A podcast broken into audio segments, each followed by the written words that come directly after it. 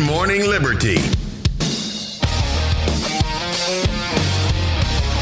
Well, what is up, all of our liberty-loving friends? This is another fantastic episode of Good Morning Liberty. My name is Nate Thurston, and across from me is Mister Charles Chuck Thompson, talking about rare coin collections. That's a new thing that Charlie's getting into uh, investing in.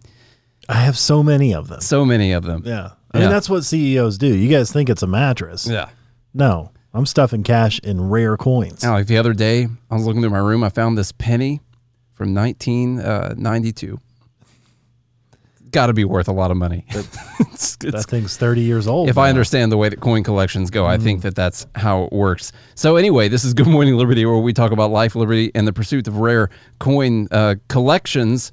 And you got to make sure that you smash that follow button and tell your friends and family members to stop what they're doing right now.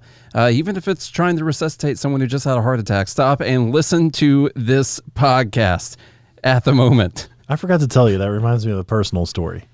Okay. You remember last week I was out for travel. I do remember last week, yeah. It started, well, so we went to Vegas for the weekend. Was that, that was the week before. The week before. Yeah. Yeah. Went to Vegas for the weekend, Memorial Day weekend, had a good time.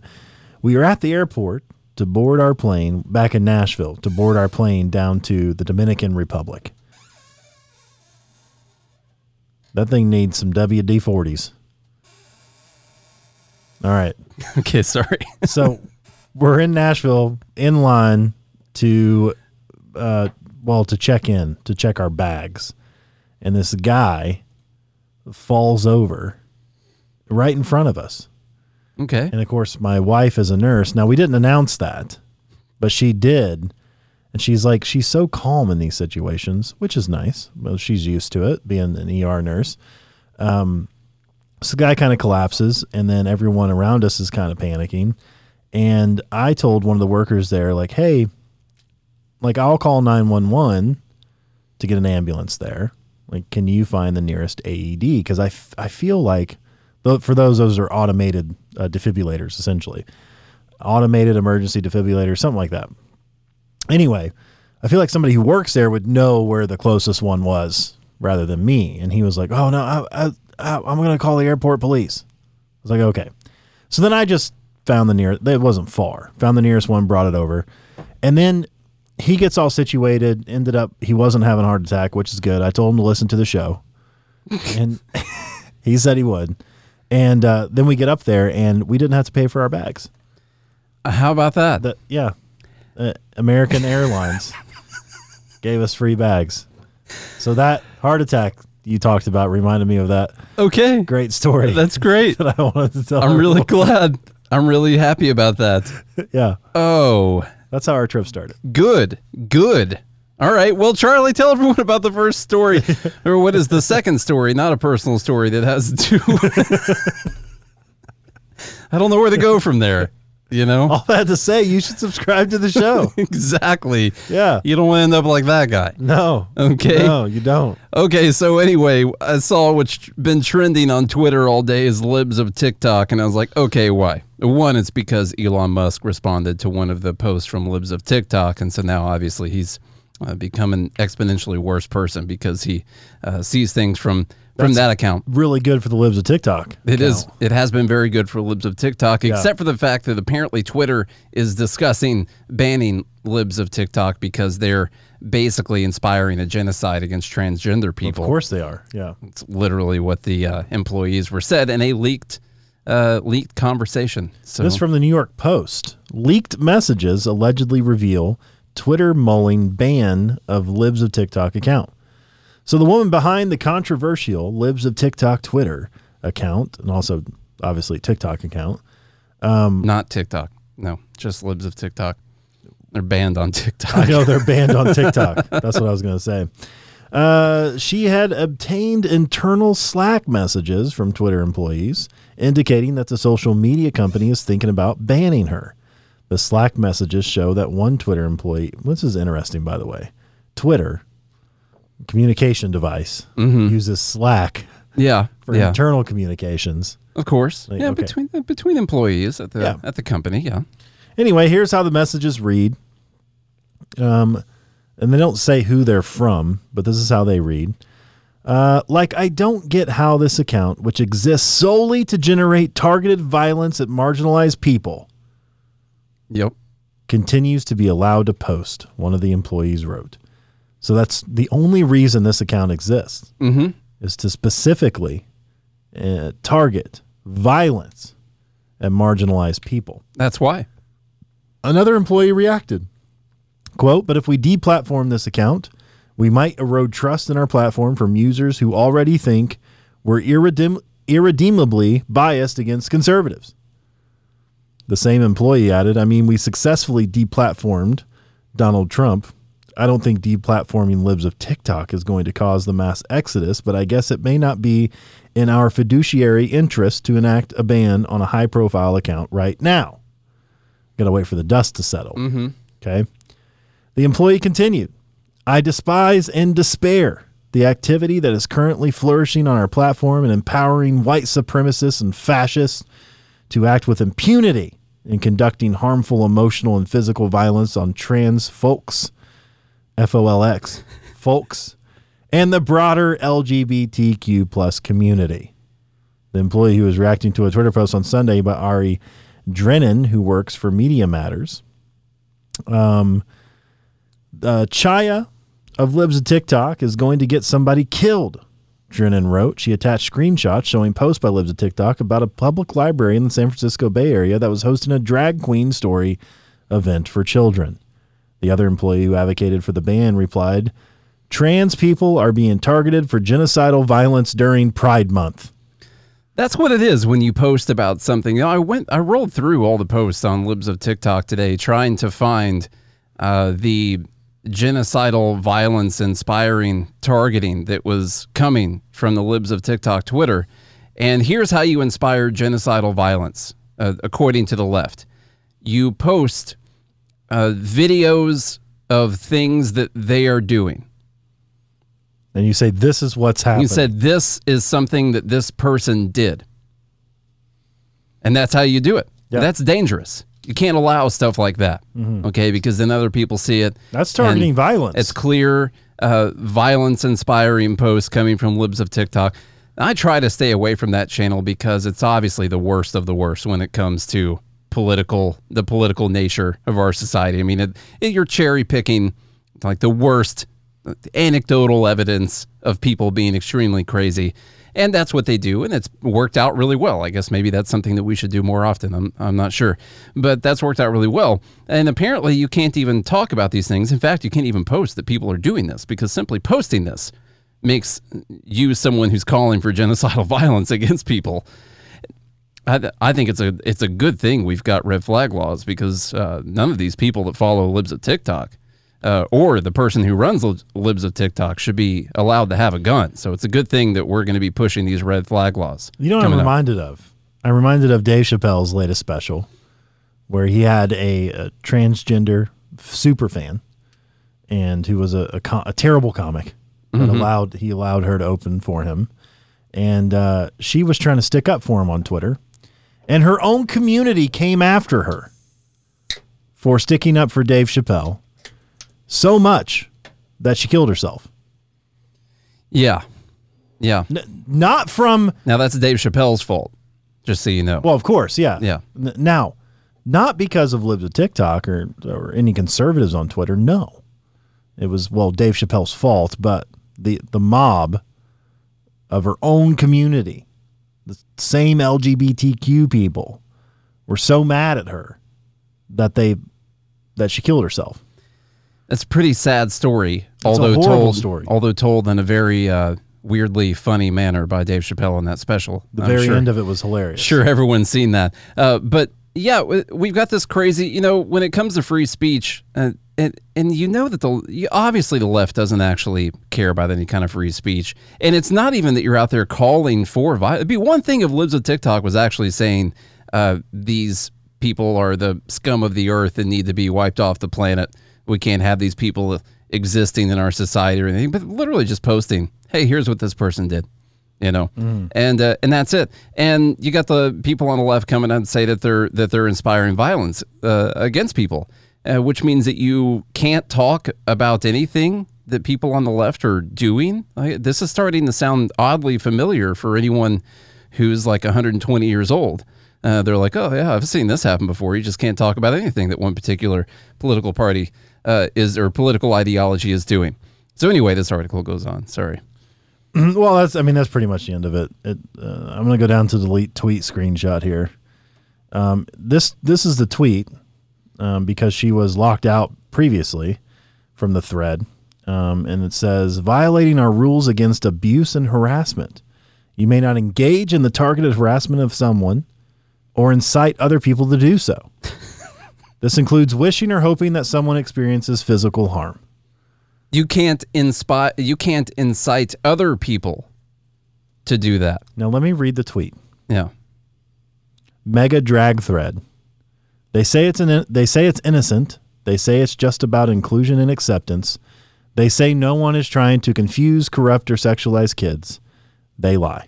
And then there's a big thread of videos at these drag shows for kids that they're yeah that have, uh, apparently are just sweeping the nation right now because. So when you call someone a liar, yeah, on the interweb, if you accuse them of lying, that is a direct threat of violence, and it's only targeted harassment. Or if you incite other people to to harass people, then you also get in trouble. So mm-hmm. even just saying, here is something that people are doing, and then other people that you have incited by saying, here's something that people are doing, now you are the one that has to remove the tweet because of what other people mm-hmm. did as well. And this is one of those things where they don't delete the tweet. See, they do this, they do this genius thing that, uh, uh, I mean, goes all the way back to people like, uh, let's just say Mao. This is a very Maoist type thing for them to do. They don't delete the tweet. They lock you out, and then you have to choose to delete the tweet to be able to come back on to Twitter after that, which I guess means that they deleted this this tweet. I'm not, I'm not sure. But uh, well, that, but I wanted to read the war- I wanted to read the agreement here. Oh okay, yeah. At the very bottom it says, by clicking delete, you acknowledge that your tweet violated the Twitter rules. Yeah. They don't give you, there's, and it's just a delete button. There's no disagree or appeal no. or anything like that. It's just delete. So to be back on their platform. Now, look, of course, as libertarians, Twitter has every they right. They own their own company. To add whatever buttons they want to. We can't force them to have other buttons, but we can call them out mm-hmm. for completely just blatantly not telling the truth. Yeah. About what's happening. And like I was saying about the, the this little Maoist struggle session thing that they do, they they try to break you down. They try to break down your mindset by making you delete the tweet. Because if it was really about, they did the same thing with Babylon Bee. See, Babylon Bee put up this article, this sat, this satirical article that was so terrible for anyone to be able to see it that they were locked out of their Twitter account uh, about someone being named the man of the year. I can't remember the can't can't remember the person's name. Um, anyway, about someone being man of the year, and and not only did they make it where they have to delete the tweet to be able to get back on, they left the original post out there. You can still go and retweet the post that got them knocked off of Twitter. So it's not even about removing that content from Twitter. It's it's actually about you admitting that you were wrong and giving in to the rules that they have put over you, and you accepting that they've got the control over you and that you did something wrong and saying, I'm sorry, I won't do it anymore. It's this, it's this super uh, genius and terrifying thing that they're, that no, they're that's doing. Psychopathic manipulation. It, it is. It is. What it is, actually. It is. Literally, the posts are still there. They're still out there. They're so dangerous, you can't be allowed to post anymore. The posts are still there. You've got to click a button admitting that you were wrong to post them. Yeah. That's what they're making you do. Just like Mao's China when he would make you it's bury gross. your children alive exactly. for stealing a grain of rice. That's why I said it's a yeah. very Maoist of them. It's uh, uh, it's crazy how these things continue to repeat themselves because we're yeah. just talking about things that human beings are doing to other human beings yeah. to uh, enact and their control. I want to say something about Pride Month, you know, like it is Pride Month, whatever. it, like, if you want to be a drag queen or whatever, like, go do it. Just don't force other people to go along. If you want to host ch- book reading for children, like, go ahead. Just don't force. Don't make it to where it's forced, where like my kid or someone else's kid has to participate. Like, the thing about and now it's the not thing just about these things is, like, we don't have to participate in whatever you want to be. If you want to pretend to be a giraffe all day and start a zoo, you know, like every Tuesday you're a giraffe and you you have a zoo that people can buy tickets to and come see. Great. Yeah. Just don't force my kid to go visit your zoo. Yeah, and that, and I would I would also extend the idea that I don't think kids really need to be subjected to any of this stuff. Uh, literal, I mean, you're just throwing sex in front of it in any other form. If this were like just straight heterosexual se- stuff, you would be like, oh, this is this is weird that you're throwing all this sexual activity in front of kids. I don't know if you've seen the videos of. I haven't of, seen the videos. Complete, uh, it's uh, it's disgusting. We'll just say it's disgusting, uh, like that, doing these drag. I, I'm thinking of drag in the essence of, like, a man uh, dresses up as a woman mm-hmm. with, like, a wig and, like, a dress on or whatever. And a strap on. Yeah. No, that's yeah. that's what they're doing. Okay, I'm, I don't I don't agree with that. Yeah, you can't forget that. But it's not just about live and let live anymore. It's not about you should be able to be you and I'll be me. Now it's you have to be accepting. And now a lot of people have just said, okay, whatever, I'll I'll accept this. You live your life, I'll live mine. Now it's pushing it even further. Not only can you, have you to just participate. You have to participate in it, and if what I do, what, how I feel about my body, if that bothers you, then you're still a bigot. Even if you are letting me do whatever I want to do in my life, I've got to be able to do it right in front of your eyes. And then not just in front of you, I got to be able to do it in front of your kid. And if you don't like that, then you're still a bigot, mm-hmm. you know, and it, it's just all, you know, the final answer is you're a bigot. I don't know if you got to that, but that's, that's I'm, what the answer is. I'm a proud bigot. Yeah. It's bigot pride month, man. Okay. Bigot. Let's, uh, yeah, I don't, I don't, I obviously, I feel like this is, is you know, I feel like this shouldn't have to be stated, but I'm I'm not in a fan of sexualizing things in front of kids. Uh, my assumption was is that it was a it was like just a man dressing up as a woman wanting to host a whatever, like a, a reading of a book or whatever. And if parents wanted to bring their kids to that, fine. But if it's if there are sexual things happening. Uh, definitely disagree with that because it's good. I don't believe children can consent to that type of thing. Yeah, that is the thing. There, at, at at what point? We'll, you know, me and you will get together and we'll watch some of the videos here a little a little bit later uh, today. Uh, at what point are you actually hitting the child abuse level? And I believe I've seen that point hit during some of these videos. And if it were anything else other than Pride Month, about all that, if it were literally, a, if it were a straight sexualizing. Uh, people would clearly be saying that this is just pure, pure child abuse. Uh, but, but th- if you say that now, I mean, you're just a bigot. That's all it is. Mm-hmm. And that's the final answer. That's what they want everyone to be able to arrive at. I want to tell you guys about our sponsor for today's show, and that is BetterHelp. I get burnout sometimes. You guys ever get burnout? I, I do. I work tons of hours. I work at least eleven hours a day on the trading class, on the podcast, and all the other stuff that's going on. I'm going back and forth between Chattanooga and Illinois, seeing my family, my wife's family. I get really burned out, okay? Life can be really overwhelming. And, you know, it's not just me. You're probably burned out as well. Maybe you don't even know it. Maybe you think that admitting that being burned out means that you're admitting failure or weakness or something. That's ridiculous. All right, it is possible to get burnout. You could you could be experiencing some symptoms like your lack of motivation. Maybe you're irritable. I heard that uh, from from my wife one time as well, that maybe I was irritable. I'm tired. Now I have narcolepsy as well, so I do get tired uh, for sure. So we think it always has to do with work, but that's that's not. It can be emotional issues as well. Maybe issues with friends and family, anything that's going on in your life. So BetterHelp Online Therapy. They want to remind you to prioritize yourself. You can talk with someone and figure out what is causing all of this stress in your life. All right. Charlie uses BetterHelp. He still talks to his therapist at least once a week, if not twice a week. He loves it. He started using it probably a couple of years ago and has been using it since then. He really enjoys talking to his therapist. I'm not going to tell you what they talk about, okay? But he's been able to pick the person that was right for him. They set him up with someone, and it, it's just been a really good experience so far. So they're going to be able to match you up with someone that, that works for you. This is a customized online therapy. So you're going to get video, phone, even a live chat with your therapist. So you don't have to see anyone on camera if you don't want to. You don't have to do the video. That's just an option for you. It's way more affordable than in-person therapy, and you can be matched with a therapist in the under forty-eight hours. Our listeners get ten percent off their first month at BetterHelp.com slash GML. That's BetterHelp.com slash GML. Okay, let's shift gears radically back to what I found to be a hilarious article from the Washington Post about the energy crisis.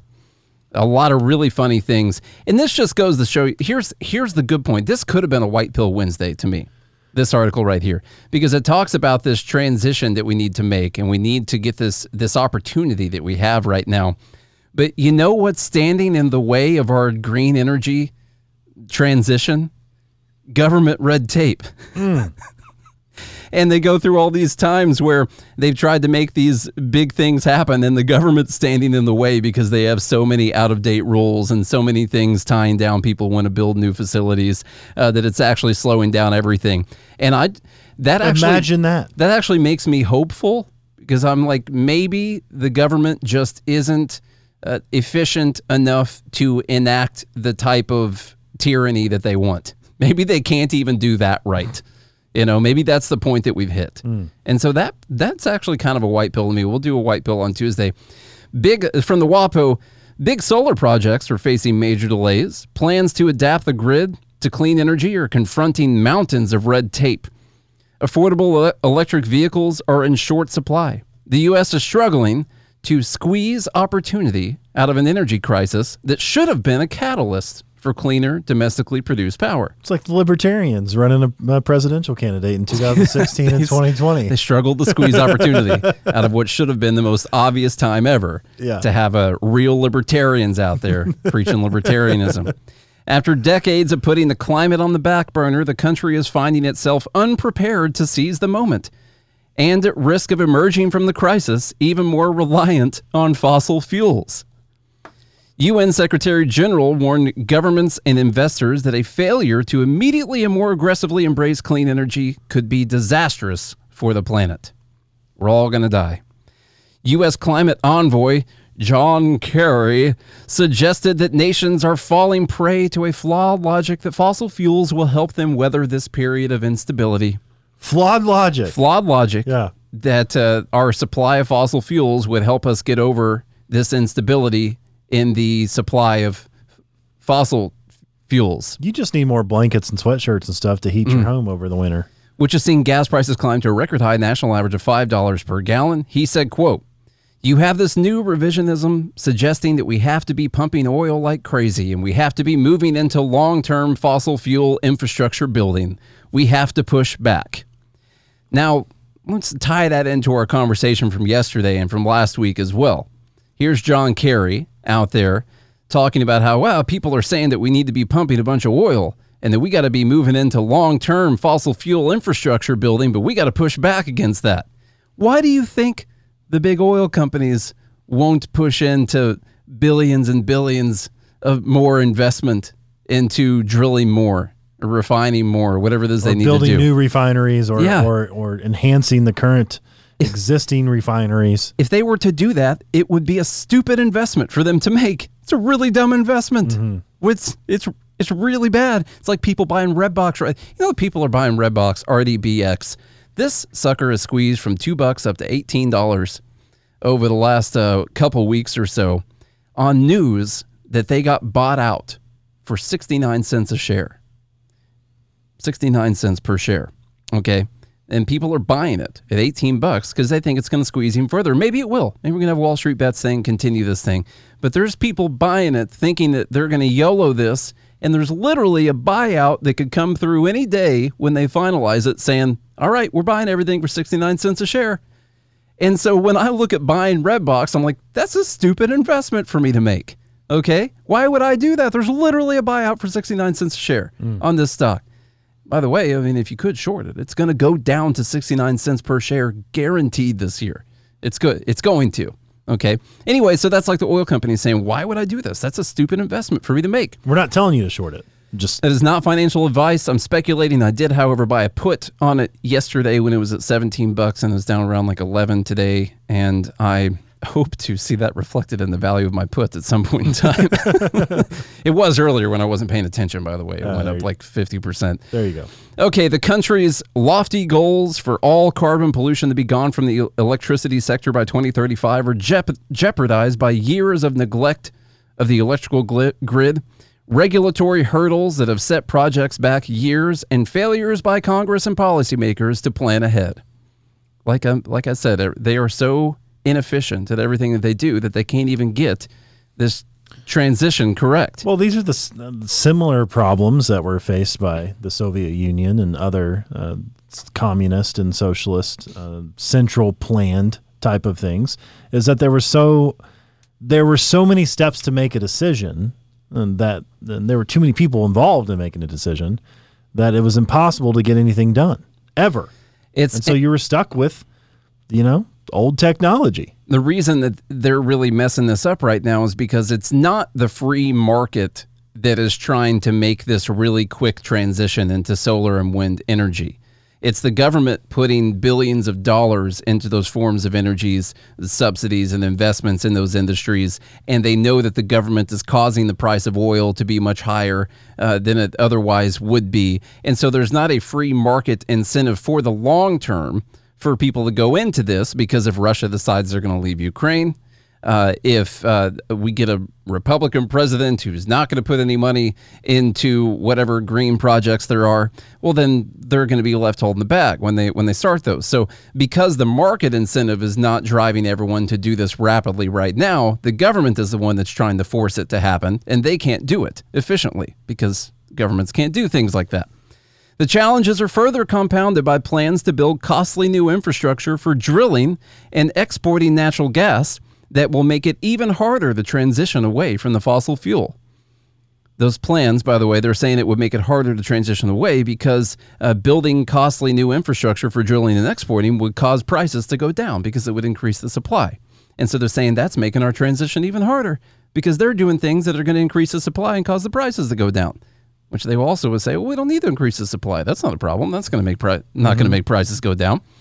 I scrolled through Washington Post, by the way, tons of articles about how the oil companies are just refusing to invest in fossil in uh, in increasing their drilling, and other articles about how, well, increasing our drilling wouldn't wouldn't cause the prices to go back down or anything like that. And you get this where they're saying, uh, yeah, actually, we don't want anyone to do that because that's going to hurt our transition and the clean energy. We don't that's, want that. That's going to lessen the force of our hand. Quote from Paul Bledsoe, a climate advisor in the Clinton administration. He says, we are running into structural challenges preventing consumers and businesses from going cleaner, even at this time of high oil and gas prices. The effects of the U S government's halting approach are being felt by solar panel installers, who saw the number of products in the most recent quarter fall to the lowest level since the pandemic. twenty-four percent less solar installed in the fourth quarter of twenty twenty-two. The first quarter of twenty twenty-two, then the same quarter, uh, quarter of twenty-one. Adding clean electricity to the power grid has become an increasingly comp- complicated undertaking, given the failure to plan for adequate transmission lines and long delays connecting viable wind and solar projects to the electricity network. The record growth in wind and solar was outpaced by the world's rising demand for energy. So they haven't been able to keep up with the increase in demand, let alone even taking care of the, the supply that we already needed. There are numerous hurdles in the way. This part was hilarious. Hang on, there's the the end of that sen- the end of that paragraph though. The rest was largely met by burning more coal. Yeah, yeah. That that reminds me of a video I saw of somebody talking about a Tesla, and, and in the specific area was like, okay, well, what charges the vehicle? And it's like, oh well, you know, the the, the local power utility mm. plant here, they're pretty efficient. And then they asked that guy, it's like, oh, what's your grid made of? And it's like, oh, we're about ninety-one percent coal. Yeah. So that's good. Yeah. Makes it's, sense. That part doesn't matter though, Charlie. What matters is how you feel and what your truth is. It's not the actual truth that matters. It matters what your personal truth is. Mm-hmm. And if your personal truth is that you're helping the environment, that's the future we're going towards right now. That's it. Okay, there are numerous hurdles, the funny part. Numerous hurdles in the way as outdated federal rules and local planning disputes slow projects down. In November, one of the country's larger clean energy projects faltered in the Northeast. Maine voters stymied plans for a transmission line that would bring enough clean electricity from hydroelectric plants uh, to power nine hundred thousand homes in New England. The plan was opposed by some local conservation groups that argued the lines would create an environmental menace in Maine's North Woods, and that hydroelectric power is detrimental to the fragile aquatic ecosystems. Okay, so this hydroelectric hydroelectric plant uh, that would have brought power to nine hundred thousand homes was blocked by environmentalist groups. Because of fragile aquatic ecosystems. I think that's hilarious. Just say it. It is. I, good. Good for them. Mm-hmm. That's uh, that's great. The vote reversed a years-long multi-million dollar state approval process during which, Behringer said, environmental concerns were thoroughly considered and mitigated. They said that they weren't going to harm the environment. Uh, so they go on to talk about other people who are trying to uh, to get more clean power out there, like the operators of P J M Interconnection, a grid that serves thirteen states, as well as Washington, D C. They're so backlogged with proposals for solar and wind that they're putting most of them on hold. And Mary Kate Francis, the director of energy sourcing, said new projects companies wanted to develop in that area will face a multi-year wait to even be considered. Clean power producers are also hitting numerous barriers in their bid to generate huge volumes of energy with offshore wind turbines. Among them is a provision in the House mandating that only American ships can be involved in construction work on the U S outer continental shelf. That way we have unions involved. Gotta, you got to only have mm-hmm. American ships involved in doing these offshore wind turbines. But amid a shortage of such American ships and to train crews to operate them, wind energy developers warned the measure would effectively halt production of offshore wind. Yet another thing being halted by our government red tape. You see, when you have all these things coming together, you got to pre- protect this group and you got to protect this group. You know, make sure these people are happy and these people are happy. They all interconnect and intertwine so much that now we just got this big traffic jam of red tape over mm-hmm. even making a forced transition into another form of energy. And I think it's freaking hilarious. And here you have the Washington Post now arguing, unbeknownst to them, for free market capitalism. It is. You know, like if like it look. If solar ends up being the best, like let the best man win. Mm-hmm. Like we are so free market. I don't care what you get to produce energy as long as it is the best, most efficient product on the market. Yeah. And look, if all this red tape was removed from solar and wind and all this stuff, maybe perhaps it could be a little bit better. Probably not because the technology is not there yet, especially for storage. But maybe they could be further along because they would have already had these investments in place probably ten, fifteen, twenty years ago, and they could have been making improvements this whole time. And so when a crisis like this happens, perhaps this switch over to a, to clean energy might have been a little bit easier. But My- instead, we keep holding people back with all these regulations and stuff, trying to protect all these different things, and we don't let the market work itself out. And we we, we know throughout history that it just it, it always does. It's the, it's the best It is the best arbiter of finding solutions to everyday problems. The other problem is that in we've the, been... in the quickest way possible. We subsidize these forms of energy also, which is another problem because the technology itself is just not there yet. We need more technological innovations. And I know there's a lot of people working on it, but the technology is not there yet. But when you subsidize it, see, there's a price level that they need to get below to get people in the market to freely choose this form of energy over the other form of energy that we're using right now. So they can either do that by Uh, subsidizing that and try and make it, to try to make it cheaper, or they do things to make the other form of energy more expensive. They've been doing both of those things. They've been using your money to subsidize the new form and taking money from you by making the other form more expensive at the same time. And so they've been doing this for quite a while. But when you create that subsidy, you raise the floor of where they need to innovate to make their product even better.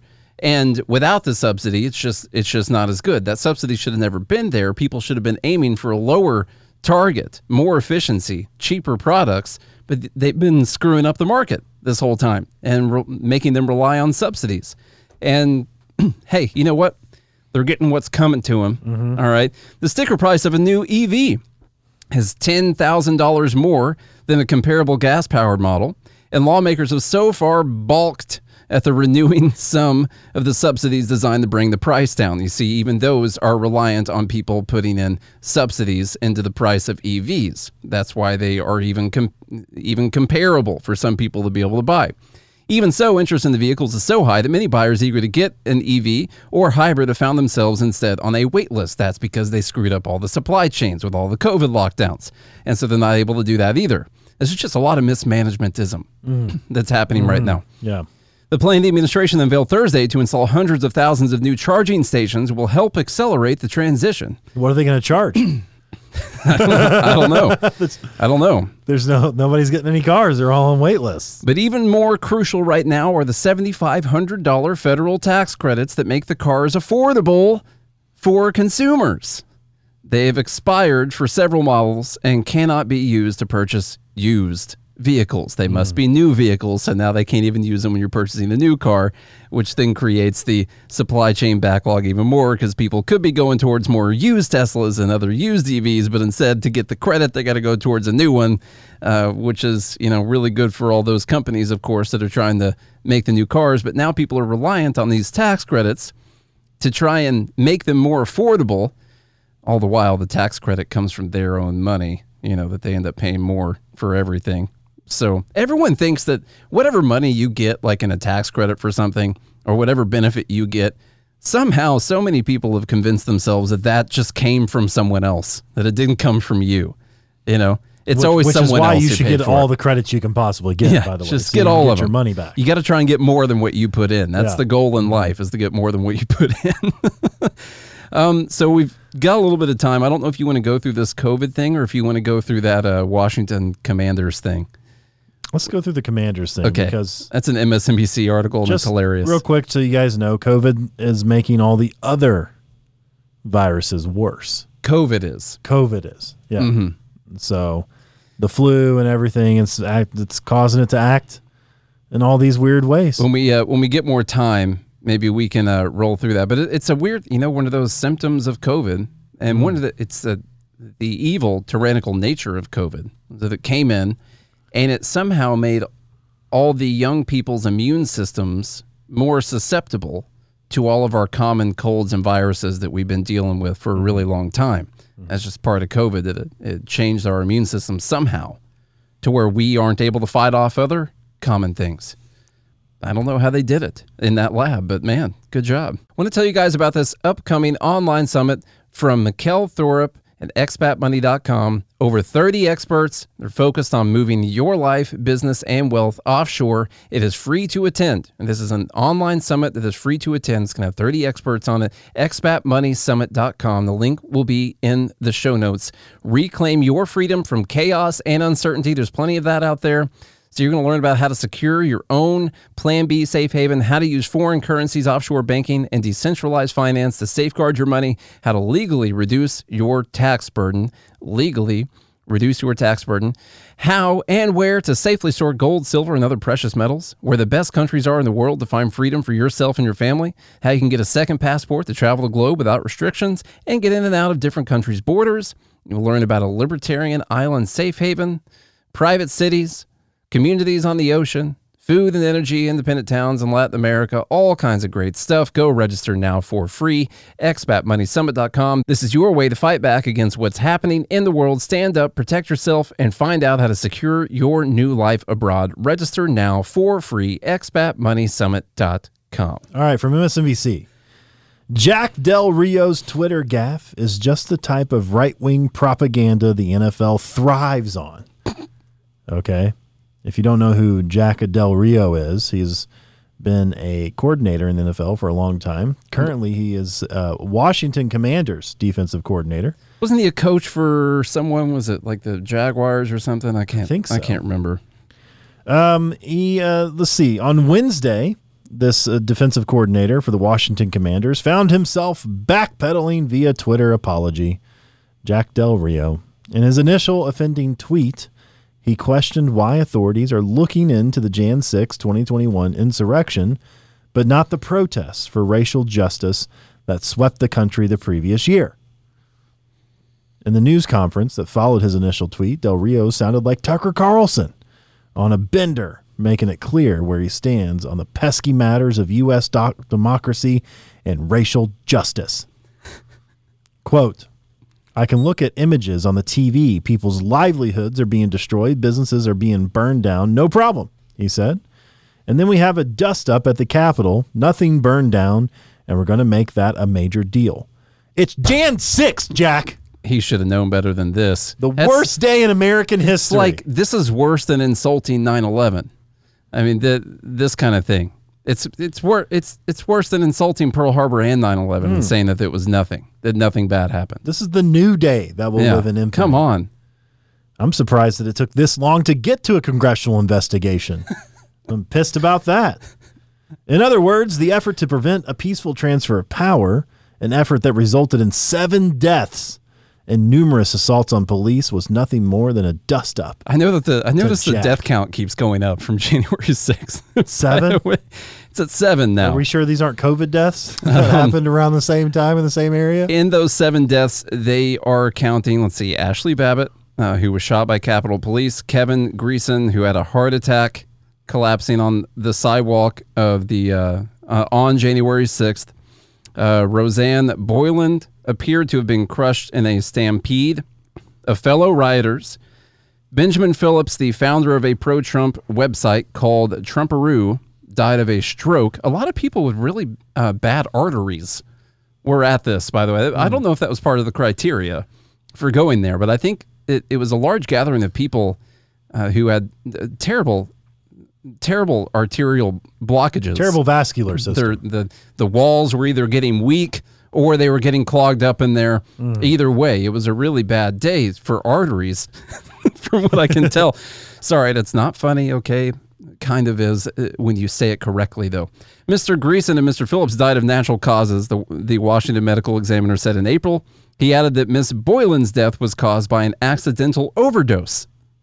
They... they They list this in here, and then they put this thing right under it saying, well, they said these people died of natural causes, and Boylan's death was caused by an accidental overdose. Earlier, it said that uh, she was crushed in the stampede of fellow rioters. Now, I don't know if you've ever done, watched any of those autopsy shows, but I've watched a few of them. And what I've noticed is that someone who was crushed to death by a stampede, remarkably, It, through sheer tyranny of just medical will, looks exactly like someone who died from an overdose. Same thing. It's tough to tell. It was an overdose of feet yes. on her face. Overdose of, of pressure yeah. coming down. In the days and weeks after the riot, five police officers who served at the Capitol on January sixth died. Okay, Brian Sicknick of the Capitol Police, who was attacked by the mob, died on January seventh. Jeffrey Smith of the Metro Police Department killed himself after the attack, and Officer Howard S. Uh, Liebengood of the Capitol Police died of suicide four days afterwards. So, I'll uh, anyway, I'll yeah. refrain from uh, any comments about these. Yeah, I don't know what you're saying. Are you calling this a dust up too, Nate? I'm not saying it's a dust. Listen, the words "dust up" that Del Rio used, that's is maybe a, a little light. It was, there were a lot of people there, okay? And fine people on multiple sides, from what I could tell. He mentioned that nothing was on fire, but let's not forget the fact that there were uh, podiums stolen. They were, in fact... There was defecation on desks. Were, damn, damn, that's about what, that's what I was about to say. And uh, that deserves, from what I can tell, at least a six-week trial. Yeah. And, uh, and then uh, there were uh, some windows broken as well. Mm, flagpole um, stolen. But he is correct that no one died. Mm. Or, sorry, no one uh, burned anything. Yeah. No fires. So. But with these words, Del Rio was slandering the national protest during the summer of twenty twenty for racial justice after Minneapolis police murdered George Floyd. See, when George Floyd was murdered, that was a permission slip to burn the whole fucking country. Okay? Yeah. It didn't matter what you did, as long as it was under the banner of racial justice. No, you are only focusing on a very small minority of the things that happened, though, Charlie. Well, you mo- to- I know it was mostly peaceful. Which is, yeah. Okay. These were the largest protests in the history of the United States and took place in all fifty states. The violence of which Del Rio speaks took place at a, at a profound minority of the protest. In many sta- uh, such cases, evidence of right-wing provocateurs has been documented. So not only was it mostly peaceful, but the places where it wasn't peaceful, that was actually people on the right wing mm-hmm. that did it. You know, it was the right wing terrorists mm-hmm. and white supremacists who were provoking yep. these racial justice warriors, racial justice warriors. And that's that's how all that happened. Reducing, uh, reducing this national act of resistance to, as he said in his initial tweet, uh, quote, summer of riots, looting, burning, and the destruction of personal property, is classic disinformation. Classic disinformation, Jack. What percentage of people on January sixth... May he be hung in the streets! What percentage of people did something violent on J six? All of them. Every single one of them, one, just by being there. By being there. It was an act of violence. one hundred percent. If not, they were at least calling for genocidal violence against uh, transgender people, probably. His tweet was both depressingly ignorant and brazenly racist. Of the Washington Commandos. Okay, depressingly ignorant and brazenly racist. What he said is people's lives, livelihoods are being destroyed, businesses are being burned down, no problem. We have a dust-up at the Capitol, nothing burned down, and we're going to make that a major deal. This is depressingly ignorant and obviously brazen racism. Yeah, if you can't see the racism in that, then you That's, can't. Then you're racist. Honestly, we might have to take it off the podcast. It was so uh, clearly racist, yep. what he said. In his apology, Del Rio, old Jack, Jack the bigot, attempted to atone for referring to the January sixth attack as a dust-up and clarified that he has, quote, fully supported all peaceful protests in America. If he truly supported peaceful protest, he would not have slandered the most widespread peaceful demonstration in U S history, which just happened to be for racial justice as riots and looting. Never mind the four hundred billion dollars worth of damage that was done. It was oh. the most widespread peaceful demonstration in U S history. You know, the problem that you're not noting is that the uh, Capitol doesn't have insurance, and all the businesses, uh, they have insurance. So that's right. Big deal there. Or the amount of people that died. I mean, that's probably disinformation also. Yeah. It's not that there were dozens of people that died during those protests or, or anything. The P T S D that was caused by those January sixth rioters. That's a big one there. Mm-hmm. Yeah. There was no P T S D caused by the peaceful protesters. Del Rio's description of protests, particularly a protest for racial justice, is as old and musty as resistance itself. It's a right-wing trope aimed at not only discrediting the protest, but as a per, uh, precursor, an ideological justification for backlash like the one we are seeing today. Del Rio received a one hundred thousand dollars fine from the team. That was my words right there. It's in red. So for just a note. Bigoted words. So they did fine him one hundred thousand dollars for the tweet.